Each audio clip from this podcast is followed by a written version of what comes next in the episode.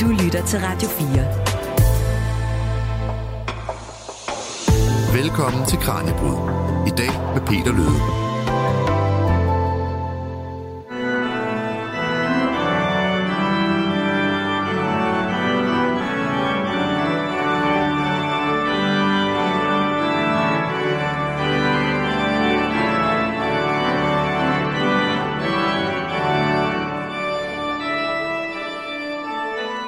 Det her, det kan faktisk forbedre din sundhed.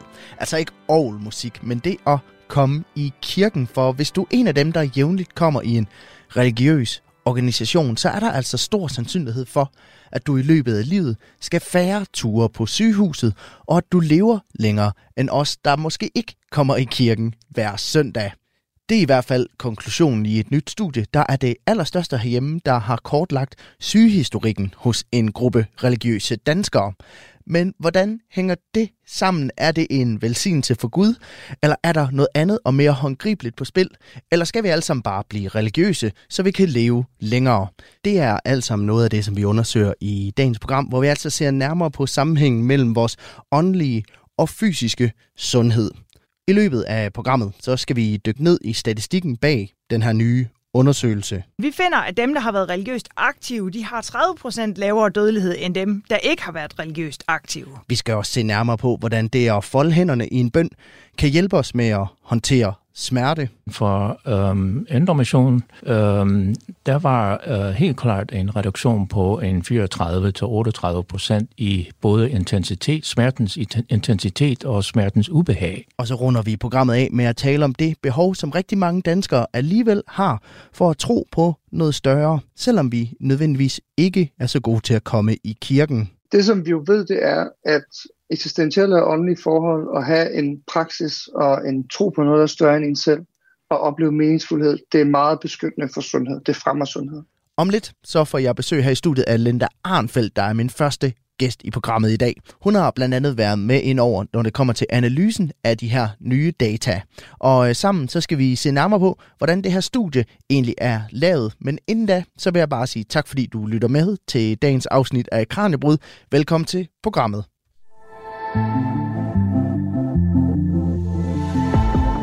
Du lytter til Kranjebrud på Radio 4.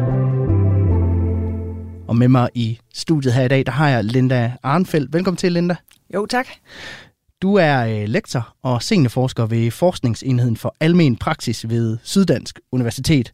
Og så er du en af dem, der står bag den her nye undersøgelse af religiøse danskers sygehistorik og, øh, og dødelighed. Kan du ikke prøve at give os en kort introduktion til det her studie? Jo, det kan jeg.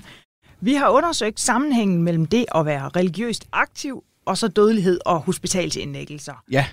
Og den undersøgelse, vi har lavet, den er bygget på en kombination mellem en dansk interviewundersøgelse, der fandt sted tilbage mellem 2004 og 2007, hvor danskere er interviewet i deres hjem, og så information om dødelighed og hospitalsindlæggelser, der er indsamlet fra de danske registre. Ja. I det her studie, der har vi så knap 3.000 danskere Ja. med. Så I, så I har taget de her interviewdata, og så har I simpelthen fulgt dem, altså deres sygehistorik efterfølgende. Ja, de er fuldt fra den dag, de bliver interviewet, og så er de fuldt i gennemsnit 8,5 år, men i op til 14 år. Ja, hvad betyder det for, for dataene, at det er så lang en periode, I, I over? Det betyder i hvert fald, at vi får øh, flere, der dør, og flere, der bliver indlagt på hospitalet. Ja, Og dermed noget mere materiale at arbejde med. og hvad er det så for en sammenhæng, I har, I har set der?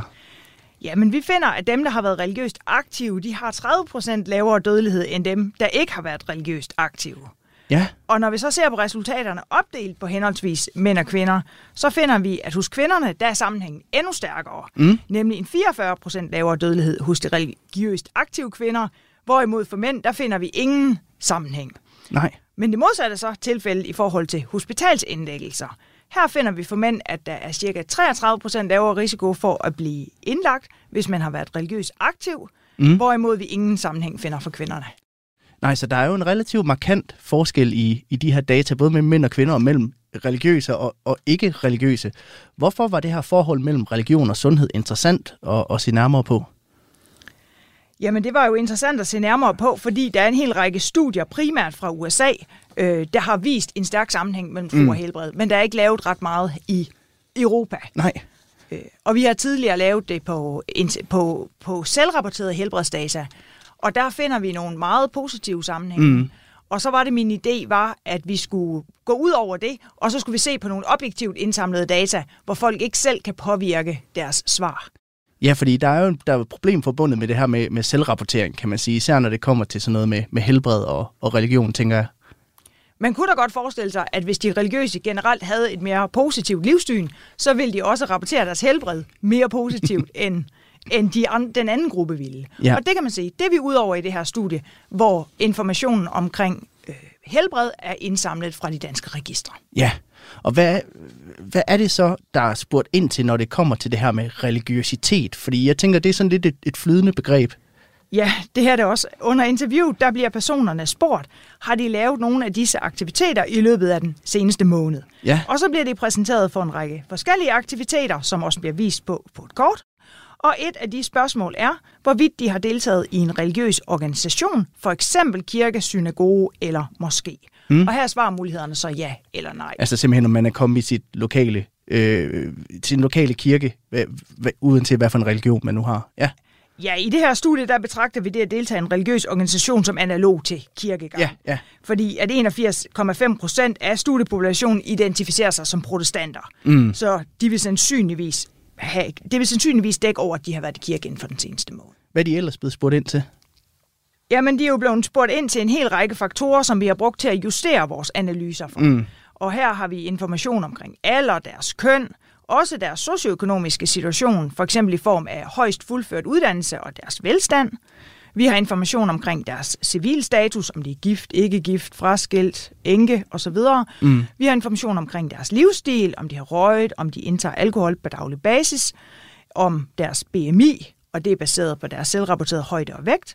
Og så har vi information omkring tidligere sygdomme, også som højt kolesterol til, øh, højt kolesteroltal, slagtilfælde, sukkersyge, lungesygdom og kræft. Ja, og i alt så, så er der jo data for godt 3.000 personer i den, i den her undersøgelse. Hvor mange af dem havde så været en del af en religiøs organisation inden for den seneste måneds tid? Jamen, det havde 5,9 procent. Okay, det var ikke, det er jo ikke en stor mængde, kan man sige, men det passer måske meget godt på den almindelige befolkning. Ja, det tænker jeg. Generelt er Danmark jo kendt for at være sådan et sekulært samfund, hvor vi har en eller anden form for hvilereligiøsitet. De fleste mm. er også medlem af folkekirken, men ellers praktiserer vi ikke vores tro på daglig basis. Nej. Modsat sådan lande som for eksempel USA, hvor, der er en, hvor det er cirka halvdelen, ja. der rapporterer i, der, i undersøgelser, at de går i kirke. Så det er egentlig relativt repræsentativt for den danske befolkning. Det vil jeg umiddelbart tro. Men generelt er det jo sådan, at kvinder er lidt mere religiøse end mænd. Mm. Og det ser vi så også i det her studie, hvor knap 7% af kvinderne mod kun 5% af mændene svarer, at de har været religiøst aktive inden for den seneste måned. Og øh, hvad har I så gjort med de her data helt konkret? Hvordan har I analyseret dem? Jamen dataen de er analyseret via statistiske analyser. Mm. Og her har vi lavet overlevelsesanalyser i forhold til dødelighed, ja. og det er noget, man bruger, når udfaldet er tid til hændelse, og her er det så tid til død. Og vi har lavet noget, der hedder negativ binomial regression i forhold til indlæggelser. Så det er en model, der anvendes, når vi har tælledata. Så her har vi talt antallet af indlæggelser for hver person mm. i den her studietid. Ja, og hvad er det, der gør det her studie unikt? Fordi der er, der er jo noget med de her indlæggelser, man ikke rigtig har kigget på før. Er det ikke rigtigt? Jo, det er fuldstændig rigtigt. Jeg kender i hvert fald ikke til andre studier, der har set på indlæggelser i forhold til det her med tro og helbred. Øh, så studiet det er baseret på komplette og valide registerbaserede data fra Danmarks Statistik. Mm. Så vi følger personerne i registrene, og så kan vi se præcis, hvornår de bliver indlagt og hvornår de dør. Ja. Så det er, man kan sige, objektive data, både i forhold til indlæggelser og dødelighed, som personerne ikke selv har rapporteret. Ja, og hvordan har man så forsøgt at, øh, altså hvad, hvad har I været nødt til at kontrollere for i, i behandlingen af de her data? Jamen, det har vi så gjort i forhold til alder. Vi har opdelt dem på køn, på deres socioøkonomiske situation, deres civilstand, deres livsstil og også deres tidligere sygdomme. Ja, og det er jo, så vidt jeg har kunnet finde frem til, det, det største danske studie til at prøve at klarlægge den her sammenhæng mellem, øh, mellem danskernes sundhed og, og deres religion. Hvor meget er det generelt forsket i den her sammenhæng andre steder i verden? Der er primært forsket i det i USA. Mm. Og der er også lavet en del studier, der også finder det, vi finder, nemlig en lavere dødelighed for kvinder, der har været religiøst aktive. ja. i forhold til dem, der ikke har. Der har også været et enkelt tidligere dansk studie, der er publiceret tilbage i 2006, hvor de havde fulgt 734 danskere fra 70 år op efter i 20 år. Og der finder de en 27 procent lavere dødelighed for dem, der indimellem er i kirke, i forhold til dem, der aldrig går i kirke. Ja. Så der er altså i hvert fald et dansk studie tidligere, som jeg kender til. Ja. Men i noget mindre skala end det, vi har lavet, og vi finder lidt større effekter også. Og om lidt, så skal vi dykke lidt dybere ned i resultaterne fra det her studie, og måske også spekulere lidt i, hvad der egentlig kan ligge bag den her sammenhæng. Vi går spadestikket dybere lige om lidt. Du lytter til Kranjebrud på Radio 4. Du lytter til Kranjebrud, hvor vi i dag har taget fat på forholdet mellem det at være religiøs og din generelle sundhed. For hvis du er aktiv i en religiøs forening, altså for eksempel kommer fast i kirken hver søndag, så kan det altså ses på din sygejournal, og endda også på den alder, du har, når du engang skal herfra. Det er det, som et nyt studie det viser. Min gæst i studiet er Lente Arnfeldt, der er lektor og seniorforsker ved Forskningsenheden for Almen Praksis ved Syddansk Universitet, og er en af dem, der står bag det her nye studie. Og øh, lad os prøve at dykke en smule dybere ned i den her sammenhæng, som I så så hos den her gruppe af, af religiøse danskere, fordi det er jo en relativt markant forskel, som vi allerede har talt lidt om, som I har observeret, når man sammenligner med almindelige sådan, kulturreligiøse øh, danskere. Kan du ikke prøve at genopfriske, hvad det er for en sammenhæng, som I har observeret? Jo, øh, altså vi finder, at dem der, har, dem, der har været religiøst aktive inden for den seneste måned, de har en 30% lavere dødelighed, end dem, der ikke har været religiøst aktive. Og det er, når vi ser på hele vores studiepopulation med de her 30, knap 3.000 mm. danskere. Og når vi så opdeler på mænd og kvinder, jamen så finder vi hos kvinderne, der er sammenhængen endnu stærkere, nemlig 44 procent. Men hos mændene, der finder vi ikke nogen det, vi kalder en statistisk signifikant Nej. sammenhæng. Så der er den 5 procent lavere, men det kunne godt have opstået ved en tilfældighed. Ja. Men så for mændene finder vi så en 33 procent lavere risiko for at blive indlagt, ja. hvis man har været religiøst aktiv. Hvorimod, der finder vi ikke en sammenhæng for kvinderne. Nej, Nej fordi hvor, hvor signifikant er den her sammenhæng? Jamen, det er statistisk signifikante resultater, vi finder i forhold til den samlede dødelighed, i forhold til kvindernes dødelighed og i forhold til mændenes hospitalsindlæggelser. Ja, og ved, som forsker, altså, hvad er det mest sådan, bemærkelsesværdige, da, da, da du fik analyseret de her data for mig og så det her sammenhæng? Hvad, hvad bed du mærke i? Jamen, det, det er helt sikkert øhm, hospitalsindlæggelserne ja. for mændene. Ja i forhold til indlæggelser, så er der jo ikke så mange gode studier at sammenligne med. Nej. Men fortolkningen af resultaterne må jo være, at de religiøst aktive mænd de har et bedre helbred end de ikke religiøst aktive mænd. Så selvom effekten ikke slår igennem på overlevelsen, så viser den sig alligevel på helbredet. Ja, og øh, den, den her kønsforskel, altså har, har I nogen idé om, hvad den, hvad den kommer af? Nej, det er et godt spørgsmål. Altså man kan sige, hvis de religiøse organisationer de støtter deres medlemmer i forbindelse med sygdom, og måske i forbindelse med døden, mm. så kunne det også vise sig ved færre indlæggelser for mændene, hvis de i, for eksempel i højere grad vælger at dø derhjemme og ikke på hospitalet. Ja, så det kunne måske forklare en lille del af sammenhængen, men vi kan ikke se det ud fra vores data. Nej, og det er jo det er også svært at sige præcist, hvad hvad det er, der gør, at der er den her forskel mellem religiøse danskere og, og ikke-religiøse danskere. Det er jo heller ikke noget, I for alvor har prøvet at klarlægge i, i det, som, som I har undersøgt. Men det kan være, at vi kan prøve at tænke lidt af, komme med nogle bud på, hvad der kunne ligge, kunne ligge bag det her alligevel. Fordi det er vel ikke bare Guds velsignelse, der, der har ramt de her øh, religiøse danskere, eller er det? Det kan vi jo ikke sige ud fra vores data. Men det vi i hvert fald ved, vi, vi, vores studie viser ikke forklaringsmekanismerne, men vi har tidligere vist på både internationale og også på danske data, ja. at dem, der er religiøst aktive, de ryger mindre, de drikker mindre alkohol på daglig basis, de er mere fysisk aktive, både moderat fysisk aktive, men også hårdt fysisk ja. aktive, og de har færre søvnproblemer. Så en generelt sundere livsstil kan være en af forklaringsmekanismerne. Så selvom vi har forsøgt at fjerne effekten af rygning, alkohol og BMI i det her studie, det vil sige de to grupper, vi sammenligner, dem der er religiøst aktive, dem der ikke er, de er ens i forhold til de ting, jamen så kan vi jo ikke udelukke, at en generelt sundere livsstil har spillet ind på vores resultater. Det kunne være en af forklaringsmekanismerne. Ja, simpelthen fordi, at man som, som troende måske lever mere asketisk, eller prøver at passe bedre på sin krop, måske. Det kunne man godt forestille sig. Ja. Der er også det sociale aspekt, som jeg ved også i hvert fald er bevist, at det spiller en eller anden form for rolle, når det, når det kommer til det her. Ja, religion det kan jo skabe sociale netværk og fællesskaber gennem kirker, mm. gennem trosamfund og gennem forskellige religiøse aktiviteter. Så de fællesskaber kan bidrage til øget social støtte, måske til mindre isolation, en eller anden følelse af tilhørsforhold, og det kan så igen, kan man sige, have en positiv indflydelse på helbredet. Ja, er der andet, der spiller ind i det, udover livsstil? Og det er jo, det er jo enormt svært at sige, at komme med et, et konkret bud på, at det, det er lige præcis det her. Men er der andet end livsstil og sociale forhold, som I har været inde og kontrollere for? Nej, det er der ikke. Vi, øh, og de sociale forhold har vi heller ikke kontrolleret for i den Nej, her undersøgelse, okay. så det kunne sagtens være noget af det, der spiller ind. Jeg vil ikke umiddelbart tro, at det kan forklare det hele, men jeg tænker i hvert fald helt sikkert, at det er en oplagt forklaringsmekanisme. Man kan også sige et styrket mental helbred måske, hvis religiøse mennesker føler, at livet har et større formål eller mening, jamen så kan det skabe en positiv livsindstilling og større psykisk modstandsdygtighed måske mod udfordringer. Jamen simpelthen har et bedre mentalt helbred også. Ja, det vil jeg umiddelbart tro. Ja. Jeg har også lavet mig fortælle, at hvis man ligesom overlægger sine bekymringer til Gud, så kan man sige, kan det også gøre noget godt, ikke? At man mm. ikke selv går og tumler med tingene, men man har ligesom et sted at få afløb for mm. nogle ting. Og så, så det kunne man også forestille sig. Og så er der også det store spørgsmål, altså hvad kan, hvad kan vi bruge den her information til i, i sidste ende? Ja, det er altid et godt spørgsmål med epidemiologiske studier, kan man sige. Øhm, men resultatet fra studiet kunne jo inspirere nogle sundhedsfremmende programmer og initiativer, der fokuserer på at opbygge sociale fællesskaber og nogle støttestrukturer.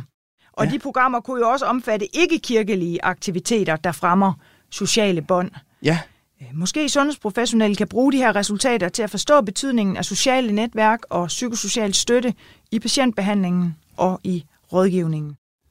Og man kan også forestille sig, at man kunne opfordre folk, der, er, der, der associerer sig med en eller anden form for religiøs mm. tro eller religiøs aktivitet, at de kunne have glæde af at gå mere i kirke. Ja, fordi øh, mit afsluttende spørgsmål er egentlig, altså, der er jo, det er jo tre ud af fire danskere, der er medlem af Folkekirken herhjemme, men det er nok, nok de færreste, der egentlig kommer der ud over måske ved de, de store højtider, jul og bryllupper, begravelser og konfirmationer og den slags. Altså, skal vi, betyder det her, at vi skal til at praktisere vores religion noget mere? Det er der jo noget, der tyder på ud for det her studie, at det godt kunne være en god idé. Ja, men altså, skal, skal vi så bare gå mere i kirke? Skal vi bare alle sammen blive religiøse nu? Eller, eller øh, hvordan skal vi gribe det an? Altså, der er jo ikke nogen evidens for, at det virker at gå fra ikke at være religiøst aktiv til at være religiøst aktiv. Nej, okay. Med det ene formål at gøre noget godt for helbredet. Men bestræbelser for at fremme aktiviteten for dem, der allerede identificerer sig med en religiøs tradition, det kunne da helt sikkert være en god idé. Og om lidt, Linda, så får jeg jo selskab her i studiet af din kollega Tobias Anker Strip, som også er en af medforfatterne på den her undersøgelse. Men inden da, så skal vi dykke ned i det, der for mange er en fast del af det at praktisere sin religion, nemlig det at bede. For vidste du, at det at bede faktisk kan lindre smerter og ændre din oplevelse af sygdom? Det kan du høre mere om lige om lidt. Du lytter til Kranjebrud på Radio 4 for det, at du folder dine hænder og beder en stille bøn, det kan faktisk være med til at reducere din opfattelse af smerte.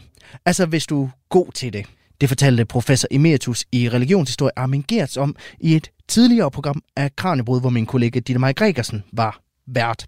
Og her kom de blandt andet ind på, hvad der egentlig sker i hjernen, når du både udsætter den for smerte og for bønder. Og her fortalte Amigertas om nogle af de opsigtsvækkende resultater, som en af hans Ph.D.-studerende havde gjort sig. Prøv lige at lytte med her. Hun har øh, haft et samarbejde med Smerteforskningscenteret øh, på universitetet øh, med Troels Stalin Jensen. Og der har hun simpelthen taget folk ind i laboratoriet og lagt dem på en briks og sat alle mulige målingsinstrumenter på dem Øh, og øh, tilført noget elektrisk øh, stimuleret øh, smerte til deltagerne. Og øh, det var igen øh, en gruppe, øh, der var delt, øh, dels en religiøs gruppe og dels en, en øh, kontrolgruppe. Øh, og øh, man fik lov til at, at bede. Også kontrolgruppen skulle bede, mens man fik tilført smerten. Og den tredje ting var, at øh, man øh, skulle bare opleve smerten, uden at gøre noget. Og det viste sig, at, øh, man, at når man interviewede øh, folk bagefter, øh, kontrolgruppen, det var bare smerte. De, de, de, øh, der var ingen reduktion af smerten, øh, øh, efter at de havde bedt en bøn. Men for øh, endomissionen, Øhm, der var øh, helt klart en reduktion på en 34-38 procent i både intensitet, smertens intensitet og smertens ubehag. Øh, det førte så til spørgsmålet, hvordan kan det være? Godt spørgsmål. ja. Øh, er der noget, der bliver udløst i hjernen, øh, som er lindrende, øh, den såkaldte opioid system, øh, en smertelindrende system. Øhm, og øhm, så øh, gik hun videre og lavede samarbejde med nogle læger, øh, hvor de kunne øh, øh, give en, øh, øh, en, hvad skal man sige, en indsprøjtning af en øh, medicin, der hedder øh, naloxon, som kan blokere for øh, opioidproduktion øh, i hjernen. Øh, det viste sig så, at øh, igen, øh, kontrolgruppen, det, det var det samme. Øh, Øh, men øh, for den religiøse gruppe var der igen en reduktion, ikke på så høje procenter, men alligevel en, en reduktion på smerte, øh, ubehag og, og smerteintensitet. Øh, og det var, om de fik naxalon eller de fik salvandsindsprøjtning. Det, det gjorde ingen forskel. Så altså, det har noget at gøre med øh, en opfattelse af hjernen, som ikke som en passiv organ, men som en kreativ, aktiv organ, som er med til at skabe vores virkelighed. Og det gælder både den virkelighed, som vores krop erfarer, men også den virkelighed omkring os, både natur, naturen, miljøet osv., men også øh, socialt. Det hedder øh, forventningspsykologi eller predictive processing, hvor hjernen forventer, hjernen øh, har en idé om, hvad der vil ske. Og det mener vi er med til at øh, lindre øh, øh, patienterne, der har de her store forventninger. Og det er også det hænger sammen med placebo, som, som øh, Elle øh, nævnte.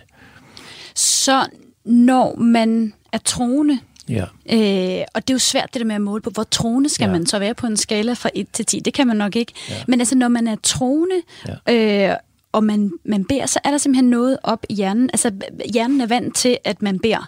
Ja. Så, så det sætter nogle, det sætter simpelthen både noget hormoner i gang, og ja. det sætter alt muligt i gang. Ja. Og, og, og det, er, øhm, det er ikke kun det, at man er vant til at, at bede, men at man forventer, at der sker noget. Altså, det er en, en, en helt klart øh, øh, vigtig del af det, at man har den her forventning. Hvis det viser sig, at virkeligheden passer altså ikke til det, som, som hjernen forventer, jamen så skal der opjusteres øhm, øh, hjernens øh, kort. Hjernen har kort over, over alt det her. Øhm, men øh, vi prøvede det også på øh, en øh, øh, ritual ned på Mauritius, mm. øh, hvor øh, de udsætter sig selv for, for smerte øh, i den grad, altså med piercing og, og, og så videre.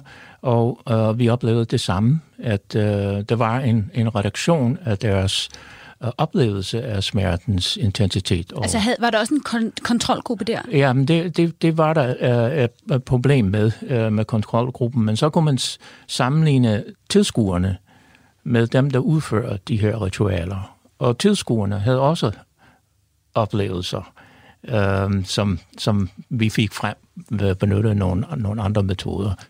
Armin Gertz var gæst hos min kollega Ditte Maj Gregersen tilbage i maj 2022. Og om lidt, så får jeg en ny gæst i studiet. Det er nemlig Tobias Anker Strip, som er læge og blandt andet har forsket i, hvordan tro, værdier og åndelighed hænger sammen med det at have et godt helbred. Du lytter til Kranjebrud på Radio 4 til nye lyttere, der måtte være kommet til i løbet af programmet, så kan jeg fortælle, at vi er i gang med at undersøge det her forhold mellem din tro og din sundhed. Det gør vi i anledning af, at der er udkommet et nyt studie fra SDU, som for første gang i Danmark har undersøgt det her forhold lidt nærmere om. Og her der fandt de altså ud af, at hvis du jævnligt engagerer dig i religiøse aktiviteter, så tilbringer du altså også mindre tid i hospitalsengen, og potentielt set, ja, så dør du faktisk også senere end andre befolkningsgrupper. Og tidligere i programmet, der talte vi med Linda Arnfeldt, der har stået for analysen af de her data. Og øh, for lidt tid siden, der hørte vi også fra religionsprofessor Emeritus Armin Gertz, der fortalte om, hvordan det at bede en bøn, det simpelthen kan fungere som smertelindring. Og øh, nu kan jeg byde velkommen til dig, Tobias Anker Strip. Tak fordi du gik forbi. Selv tak. Tak for invitationen.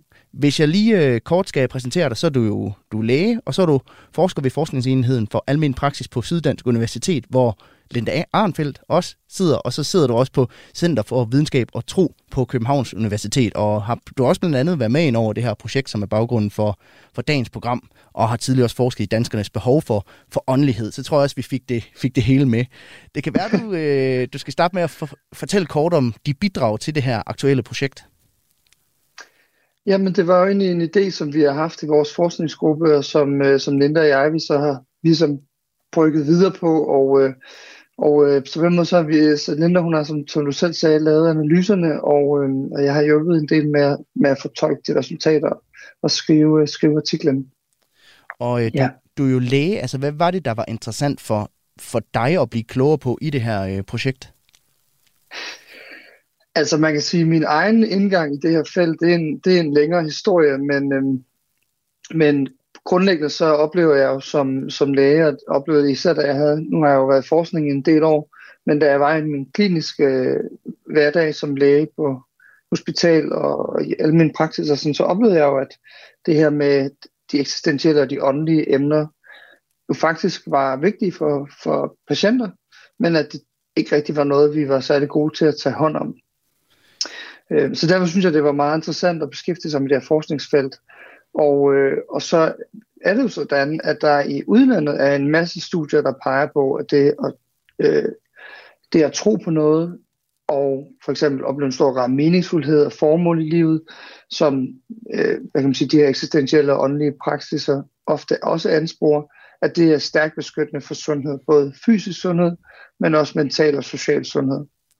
Øhm, og det synes jeg var, var enormt interessant, og så er det jo oplagt at, at undersøge, gør det så også gældende her i Danmark, hvor vi ellers har en meget sekulær kultur, hvor vi er det berøringsangst omkring det her åndelige område, øh, omkring at tale om døden, omkring at tale om, hvad vi egentlig går og tror på til dagligt. Men tror du, vi har haft en tendens til herhjemme også at underkende det her åndelige aspekt af, af vores sundhed? Det er der ikke nogen tvivl om, at, øh, at vi har. Der er, og det er, egentlig øh, en, det er også en interessant historie, fordi det er sådan set anbefalingen, både nationalt, men også internationalt, igennem de sidste i hvert fald 20 år, at den åndelige dimension er vigtig i sundhed.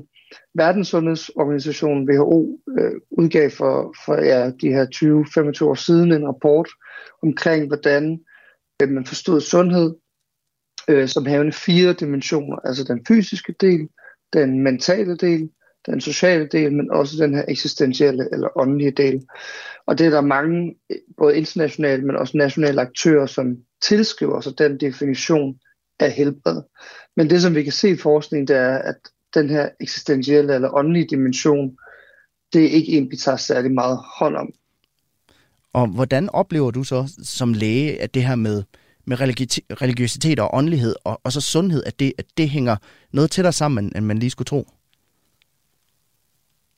Jamen altså, jeg, kan sige, jeg, ved, jeg, tror ikke, jeg tror ikke, jeg i mit hverdag ligesom har set, hvordan hvad kan man sige, en åndelighed eller en tro direkte påvirker øh, sundhed, fordi det er tit af nogle effekter, der foregår over længere tid, og som kræver, øh, kræver store studier for ligesom at i virkeligheden blive tydeligt gjort det. Mm. Men det, som man jo ser, det er, at de emner, som relaterer sig til det, øh, det er nogle, vi har svært ved at berøre og svært ved at tale med vores patienter og vores pårørende omkring. Det kan være tale og tale om, for eksempel når døden den er nært forestående, hvad man egentlig tænker om den, hvad tænker man om øh, muligheden for et efterliv, hvordan, hvilken grad af meningsfuldhed har man haft. Øh, nogen har behov for at tale med et menneske omkring nogle af de her store spørgsmål. Nogen har behov for at hvad ved jeg, opgive, øh, opnå tilgivelse, eller forsone sig med noget, eller har brug for at bede en bøn med nogen. Eller det, det kan være mange forskellige ting, der relaterer sig til det her element. Øh, men den del er svær, svær for os, og, og for os øh, lærer med sådan en meget hård naturvidenskabelig baggrund at gå ind i. Og som vi, talte, ja. som vi talte om tidligere, og som jeg også talte med, med, med Linda om, så er det jo svært at sige også præcis, hvad det er, der, der er i spil her, også fordi det foregår over så lang tid. Det foregår jo nærmest over et, et helt menneskeliv, den, den her effekt mellem at være religiøs og så, og, og så ens sundhed. Altså, hvad tror du, det er, der spiller ind i det her med, at religiøse personer for eksempel bliver indlagt mindre? Jeg synes, det, det er utroligt interessant spørgsmål, og i bund og grund, så, øh, så som Linda også øh, beskrev tidligere i indslaget, så kan vi forklare noget af det, og så er der en del, vi ikke kan forklare. Det er der også øh, forsknings andre studier, der viser, at øhm, når man ligesom prøver at undersøge, hvor kommer den her effekt fra, ikke? Du ved, altså, som du også selv spurgte, er det bare Guds velsignelse eller hvad? Men vi kan, men vi kan se på, på effekten, at en del af den kan tilskrives det at have, have et socialt netværk i forbindelse, altså fordi at det med at åndelige aktiviteter øger en sociale netværk. Øh, så det, den del er beskyttende. Vi ved, at ensomhed er enormt, at det, det er dræbende. Ikke? Så, så den sociale effekt har selvfølgelig en stor del af det her, at skulle have sagt. Og så er der også, som Linde også var inde på, noget livsstil. De drikker mindre. Folk, der er stærkt troende, drikker typisk mindre, ryger mindre osv. Har en mindre, øh, har en sundere livsstil generelt. Øh, der er også noget med emotion, for eksempel noget, du kommer i hvert fald tit kommer ud af døren, i stedet for at blive hængende i sofaen, hvis du skal ned og, og mødes med nogle andre for at og, øh, øh, hvad kan man sige, dyrke dit åndelige eksistentielle liv. Mm. Men når man så tager de her effekter i, øh, med i analysen, så er der stadigvæk en del af effekten, som vi ikke kan forklare. Og øhm, hvor for, det kommer ja, fra... Det, jeg skulle til at sige, at den samme effekt kunne man vel også få i fodboldklubben. Der kommer du jo også ud og får motion og, og, og sådan noget. Men der er den her del, man ikke kan forklare sig der er, der er en del, man ikke kan forklare. Og, øh, og det kan jo sagt, spørgsmål om det, om der er noget decideret åndeligt, eller sådan transcendent på spil, det, er jo, det må være op til, hvad kan man sige, øh, øh, ens egen forestilling og tro, men øh, og måske en dag vil vi i fremtiden have mulighed for at afklare det mere præcist. Det kan også sagtens være, at noget af det, som Armin Gertz var inde på omkring øh, de hormonelle ændringer, som for eksempel bøn, at det at bede for eksempel foranlediger, at det kan være en, være en del af effekten også. Det, det har vi ikke øh, kigget nærmere ind i. Altså fordi at man for eksempel, når man beder eller mediterer dybt, sætter sig selv og sin krop og sin bevidsthed i en, i en tilstand af dyb ro, som jo trigger nogle hormonelle systemer også i kroppen. Og det kan også godt potentielt kunne være en del af, det kunne potentielt være en del af effekten. Og øh, jeg tænker, at vi skal prøve at udforske vores forhold til åndelighed og religion en, en lille smule øh, nærmere, fordi det er jo ikke noget, vi taler så højt om herhjemme, men alligevel så spiller det spirituelle jo altså en rolle i rigtig mange menneskers liv. Måske en større rolle, end man umiddelbart skulle tro.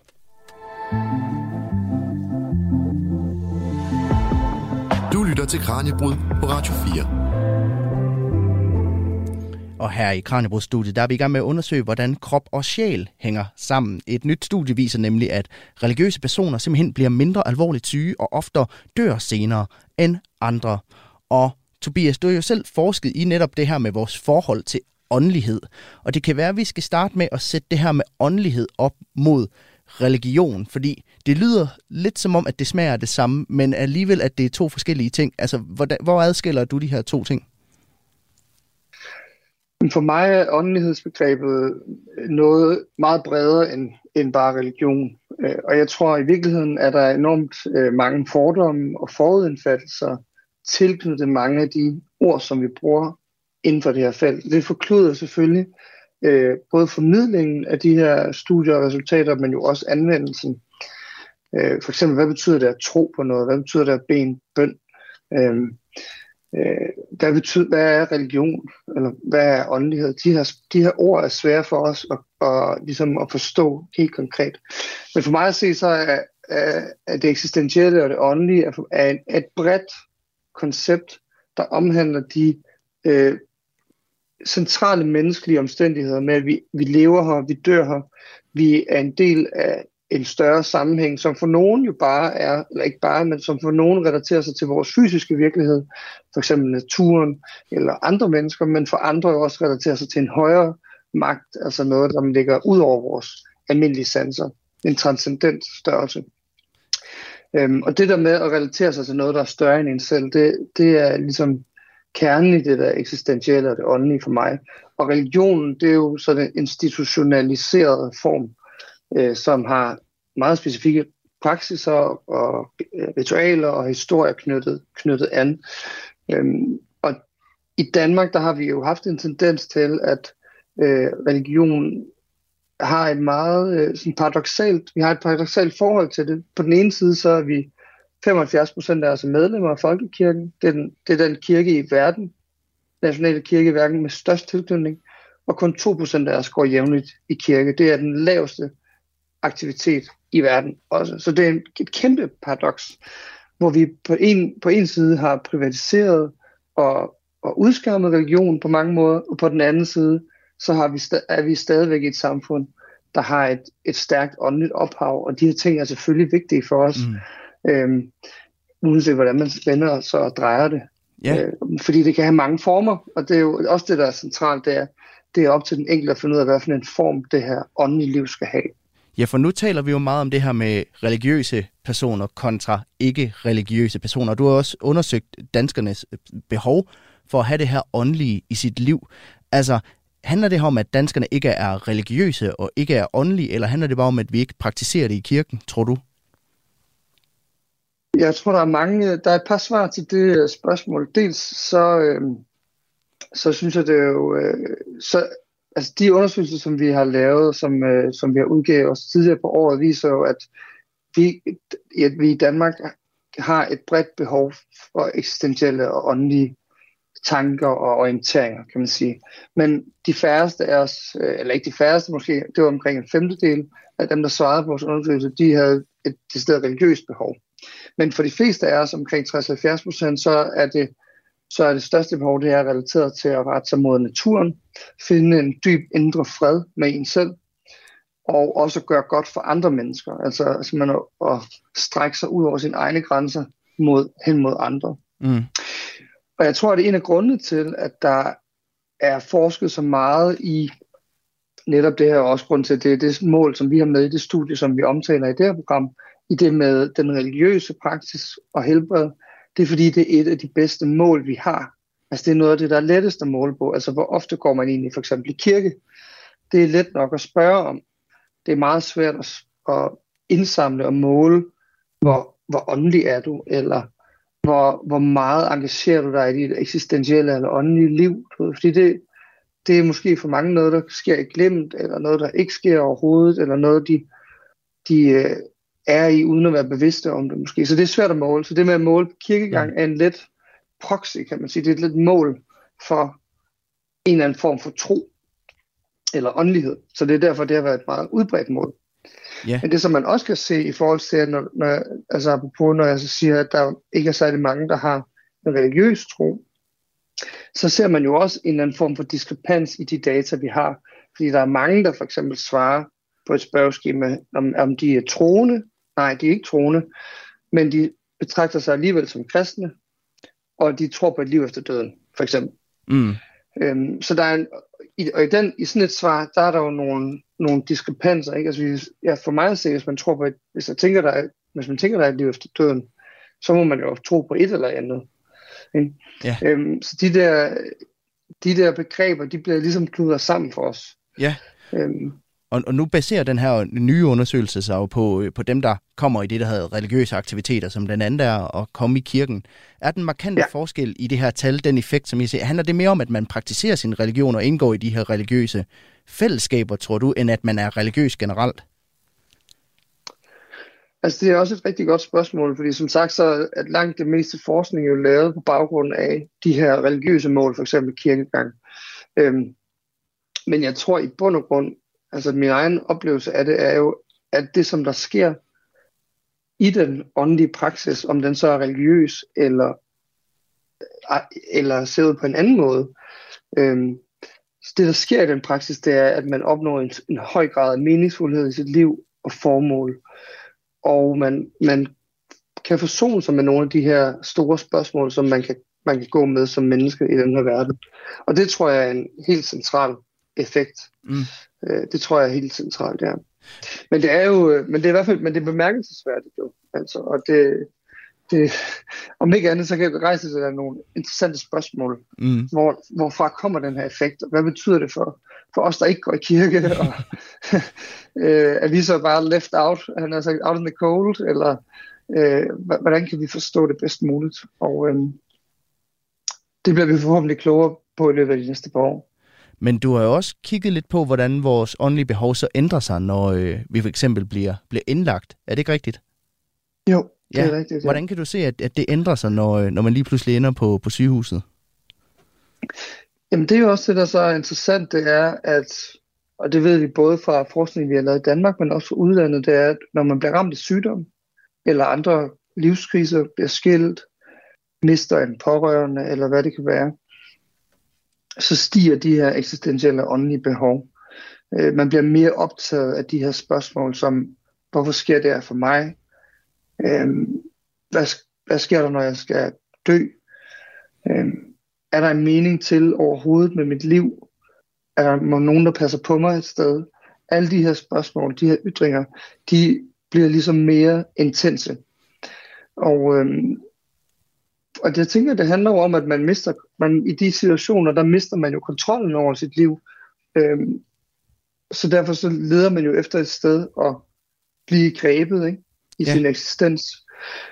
Og for dem, som ikke har haft et eksistentielt eller åndeligt liv, eller ikke har reflekteret ret meget over det, inden de bliver ramt af krisen, der kan det være mere besværligt, fordi man ikke har sproget, og man har ikke de, hvad kan man sige, øh, de refleksioner, de er ikke forankret i en på samme måde, som hvis det er noget, der er fyldt meget inden, inden den krise den rammer. Så der ser man, det, kan, det bliver en større kilde til lidelse i de situationer, mod dem, som har et stærkt åndeligt liv, inden de bliver ramt af en krise, så er, det, så er deres åndelige og eksistentielle praksis, det er en kilde til stor styrke gennem, gennem kriser. Og øh, tiden flyver afsted, så jeg tænker, vi skal se på, hvad vi så kan bruge de her resultater til, og hvordan den her nye viden den kan være med til at skabe et bedre liv, både øh, på og uden for hospitalerne.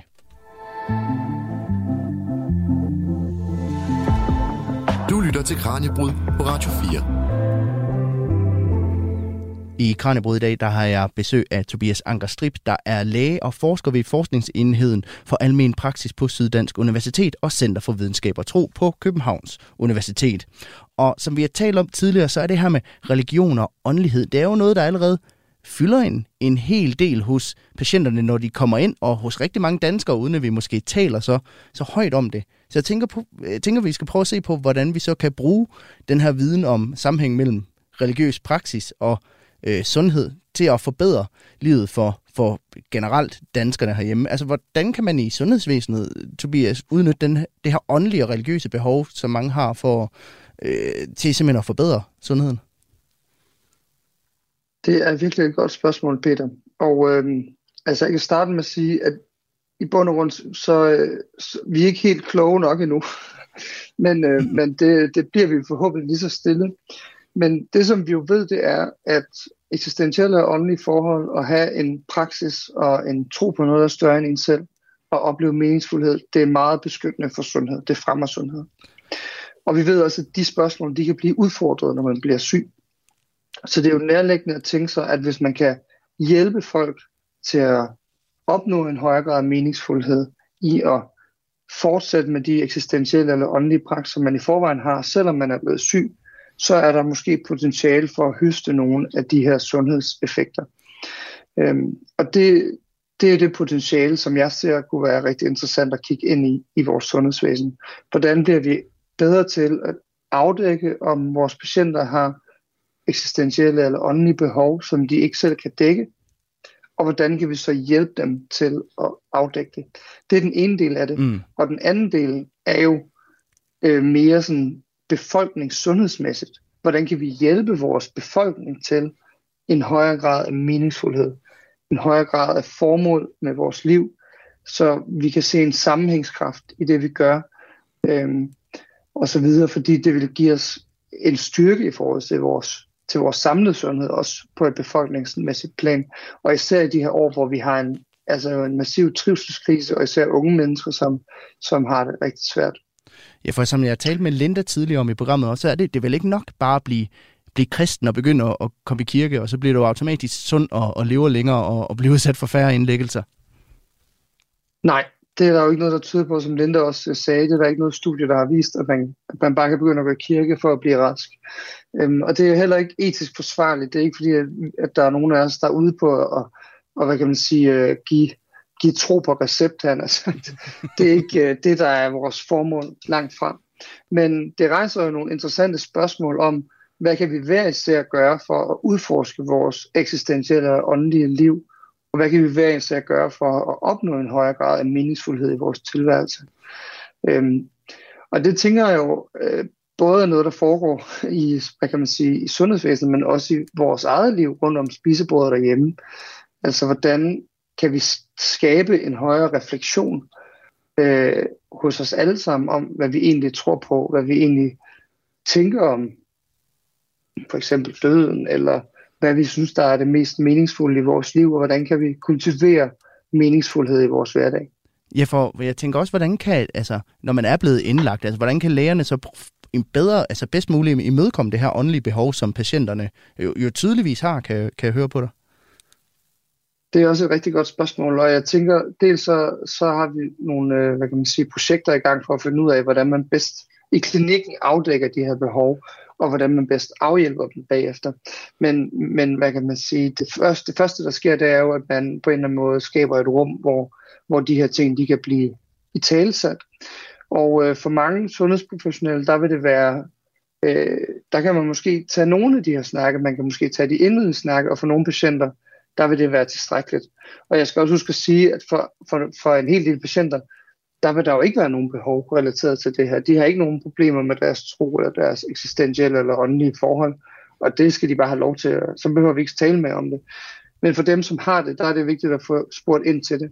Ja. Og hvis man ikke kan afdække det i den sundhedsprofessionelle øh, gruppe, kan man sige, så kan man jo henvise videre til andre relevante partnere, for eksempel hospitalspræsterne, eller psykologer, eller hospitalsimamer for den sags skyld.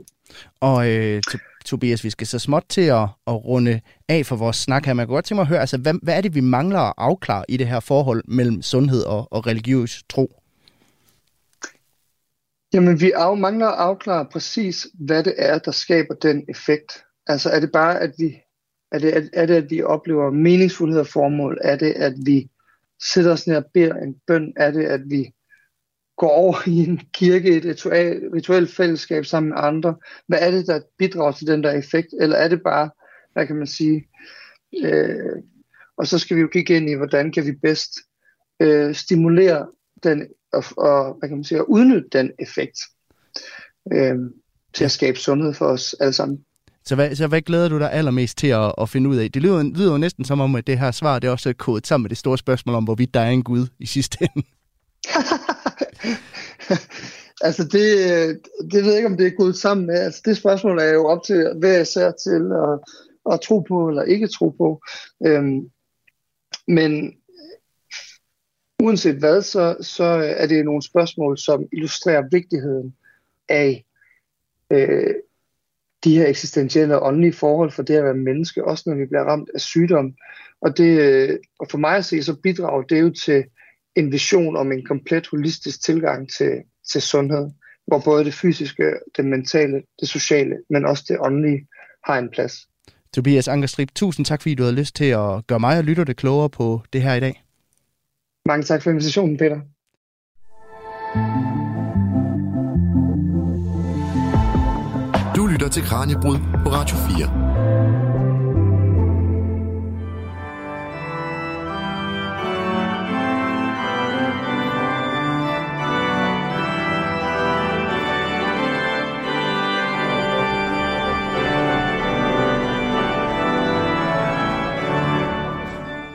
Det var alt, der var på tapetet i dagens udgave af Kranjebrud. Her til sidst, der vil jeg bare sige tak, fordi at du lyttede med. Og så vil jeg lige minde om, at du jo altså kan høre alle udsendelser af Kranjebrud i Radio 4's app, som du kan hente på App Store og på Google Play. Ellers så sender vi selvfølgelig igen i morgen til sædvanlig tid. Det er kl. 12.10 her på kanalen. I programmet i dag der medvirkede Linda Arnfeldt, lektor og seniorforsker ved Forskningsenheden for Almen Praksis ved Syddansk Universitet. Så medvirkede også Tobias Anker Strip, læge og forsker ved Center for Videnskab og Tro på Københavns Universitet, og Armin Gertz, professor emeritus i religionsvidenskab på Aarhus Universitet. Mit eget navn det er Peter Løde, og programmet er produceret af Videnslyd til Radio 4. Tusind tak for i dag, og på genlyt.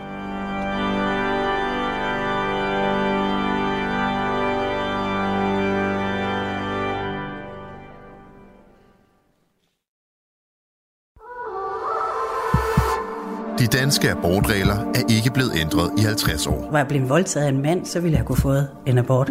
Men nu er det systemet, der siger, du skal have et barn. Men systemet, der tvinger kvinder til at føde de uønskede børn, vejleder samtidig til, hvor fosteret kan fjernes. Jeg siger til dem, hvis de spørger, hvor kan man få afbrudt den graviditet, så siger jeg, at det kan man for eksempel i Malmø.